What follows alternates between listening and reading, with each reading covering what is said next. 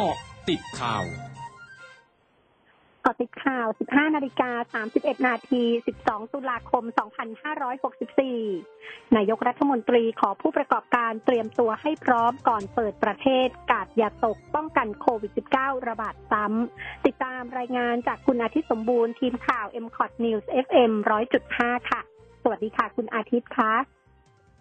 ครับผมสวัสดีครับ คุณพรัญญาครับ นายธนกรวังบุญคงชนะโฆษกประจำสำนักนายมตรีเปิดเผยนะครับว่าพลเอกประยุทธ์จันโอชานายกรัฐมนตรีและรัฐมนตรีว่าการกระทรวงกลาโหมได้กล่าวชี้แจงถึงแนวทางการเปิดประเทศในวันที่หนึ่งพฤศจิกายนนี้นะครับว่าขณะนี้ยังคงพอมีเวลาที่ผู้ประกอบการ และภาคธุรกิจที่เกี่ยวข้องจะได้เตรียมการ โดยขอว่าการอย่าตกนะครับอย่าฝ่าฝืนมาตรการที่ภาครัฐกำหนดเพราะอาจจะทำให้เกิดการแพร่ระบาดที่รุนแรงขึ้นได้อีกนะครับ ส่วนกรณีการถอดสามเจ้าคณะจังหวัด และกรณีของพระมหาสมปองตาลปุตโต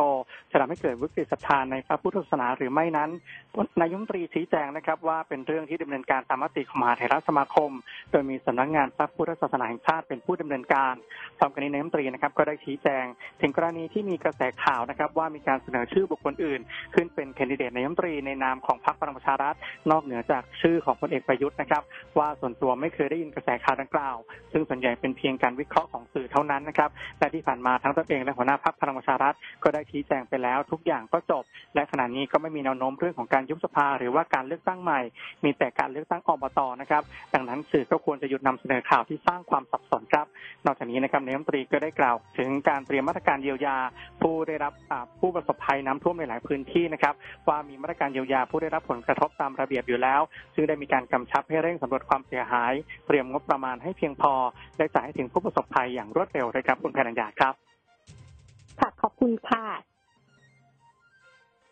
นางสาวไตรสุรีไตรสรณกุลรองโฆษกประจำสำนักนายกรัฐมนตรีเผย คณะรัฐมนตรีมีมติเห็นชอบรับการสนับสนุนวัคซีนโควิด -19 จากเกาหลีจำนวน 470,000 โดส โดยเกาหลีมีความประสงค์ที่จะให้การสนับสนุนบริจาควัคซีนแอสตราเซเนกาให้กับไทย โดยจะเน้นการฉีดวัคซีนแก่บุคคลสัญชาติเกาหลีที่อาศัยอยู่ในไทยก่อน ซึ่งการรับบริจาควัคซีนถือเป็นหนึ่งในแผนการจัดหาวัคซีนเพิ่มเติม เพื่อให้มีการเร่งฉีดวัคซีนอย่างครอบคลุม รวมถึงให้ความสำคัญกับชาวต่างชาติที่พำนักอาศัยอยู่ในประเทศด้วย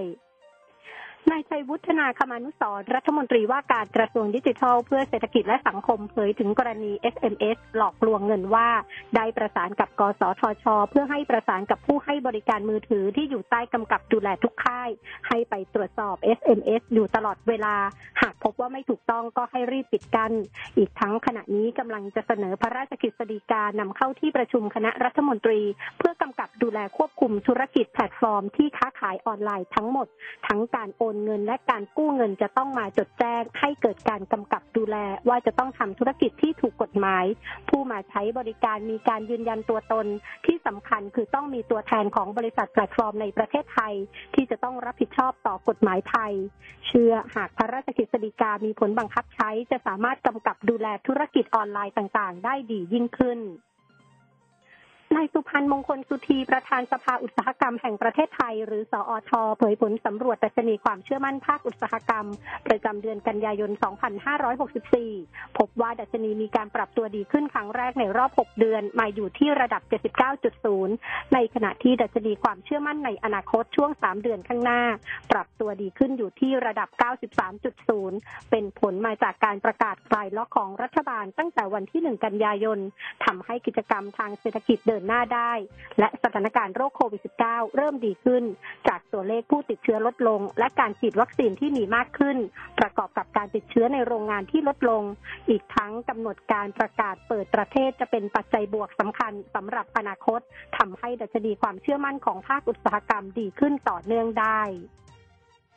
นางสาวที่พานันสิริชนะประจำสำนักเลขาธิการนายกรัฐมนตรีย้ำแผนการเดินหน้าเปิดประเทศของรัฐบาลในวันที่หนึ่งพฤศจิกายนนี้ เป็นการสะท้อนว่ารัฐบาลให้ความสำคัญกับปัญหาปากท้องของประชาชน ไปพร้อมๆ กับความปลอดภัยในชีวิต จึงต้องช่วงชิงสร้างโอกาสการท่องเที่ยวให้กับประเทศไทย โดยมีแผนบริหารจัดการความเสี่ยงที่เหมาะสมรองรับ เพื่อให้เปิดประเทศอย่างปลอดภัยซึ่งคาดว่าการเปิดประเทศในเดือนพฤศจิกายนนี้จะมีนักท่องเที่ยวเข้าไทยประมาณ 1 0 0 0 0แสนคนต่อเดือน และภายในสิ้นปีจะมีนักท่องเที่ยวเข้าไทย 2-3 แสนคน สร้างเม็ดเงินเข้าระบบ 1.2 หมื่นล้านบาทนายอนันต์จงแก้ววัฒนานักไวรัสวิทยาผู้อำนวยการกลุ่มวิจัย นวัตกรรมสุขภาพสัตว์และการจัดการ ศูนย์พันธุวิศวกรรม และเทคโนโลยีชีวภาพแห่งชาติำนักงานพัฒนาวิทยาศาสตร์และเทคโนโลยีแห่งชาติหรือสวทช โพสเฟซบุ๊กตั้งข้อสังเกตถึงการเปิดประเทศว่า ถ้าหากนักท่องเที่ยวต่างชาติเดินทางเข้าประเทศวันละ1 0 0 0 0แสนคน ทางการไทยจะตรวจเชื้อโควิด -19 แบบ RT-PCR อย่างไร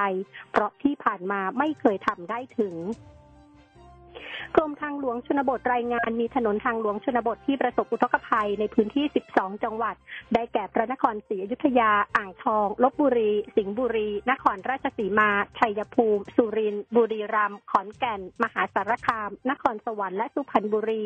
รวม 30 สายทาง สามารถสัญจรผ่านได้ 8 สายทาง และไม่สามารถสัญจรผ่านได้ 22 สายทาง แบ่งเป็นน้ำท่วมสูง 16 สายทาง ทางขาดโครงสร้างชำรุดกัด เซาะ6สายทาง โดยได้ดำเนินการติดตั้งป้ายเตือน จัดเจ้าหน้าที่อำนวยความสะดวกให้ประชาชน และดำเนินการฟื้นฟูซ่อมแซมเส้นทางที่ได้รับผลกระทบอย่างเร่งด่วน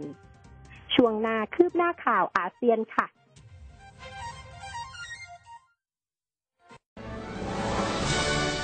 ร้อยจุดห้าคืบหน้าอาเซียน ณะกรรมการประชาชนประจำกรุงฮานอยของเวียดนามเผย ผู้โดยสารเที่ยวบินจากเมืองโฮจิมินห์ซิตี้จะต้องกักตัว 7 วันเมื่อเดินทางถึงกรุงฮานอย ซึ่งนโยบายกักตัวดังกล่าวเป็นสิ่งจำเป็นสำหรับการป้องกันเชื้อไวรัสโควิด -19 อีกทั้งผู้โดยสารต้องรับผิดชอบค่าใช้จ่ายเองทั้งค่าตรวจหาเชื้อและค่าใช้จ่ายอื่น ๆ ในช่วงกักตัว ผู้ว่าราชการกรุงพนมเปญของกัมพูชาขอให้หน่วยงานต่างๆ ใน 14 เขตของกรุงพนมเปญเพิ่มความเอาใจใส่ ในการป้องกันการระบาดของเชื้อไวรัสโควิด -19 และบังคับใช้ข้อกำหนดต่างๆ อย่างมีประสิทธิภาพ เพื่อการกลับมาเปิดดำเนินการกิจกรรมต่างๆ ในเร็วๆนี้ พร้อมทั้งขอบคุณหน่วยงานต่างๆ ที่เกี่ยวข้องและแพทย์ทุกคนในการทุ่มเทแรงกายแรงใจทำงานทั้งวันและคืน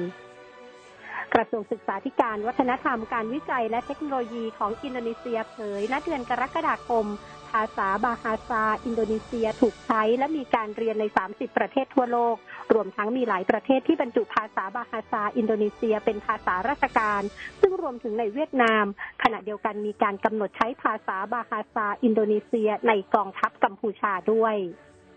ทั้งหมดคือเกาะติดข่าวในช่วงนี้ไทยดัญญางานสถินรายงานค่ะ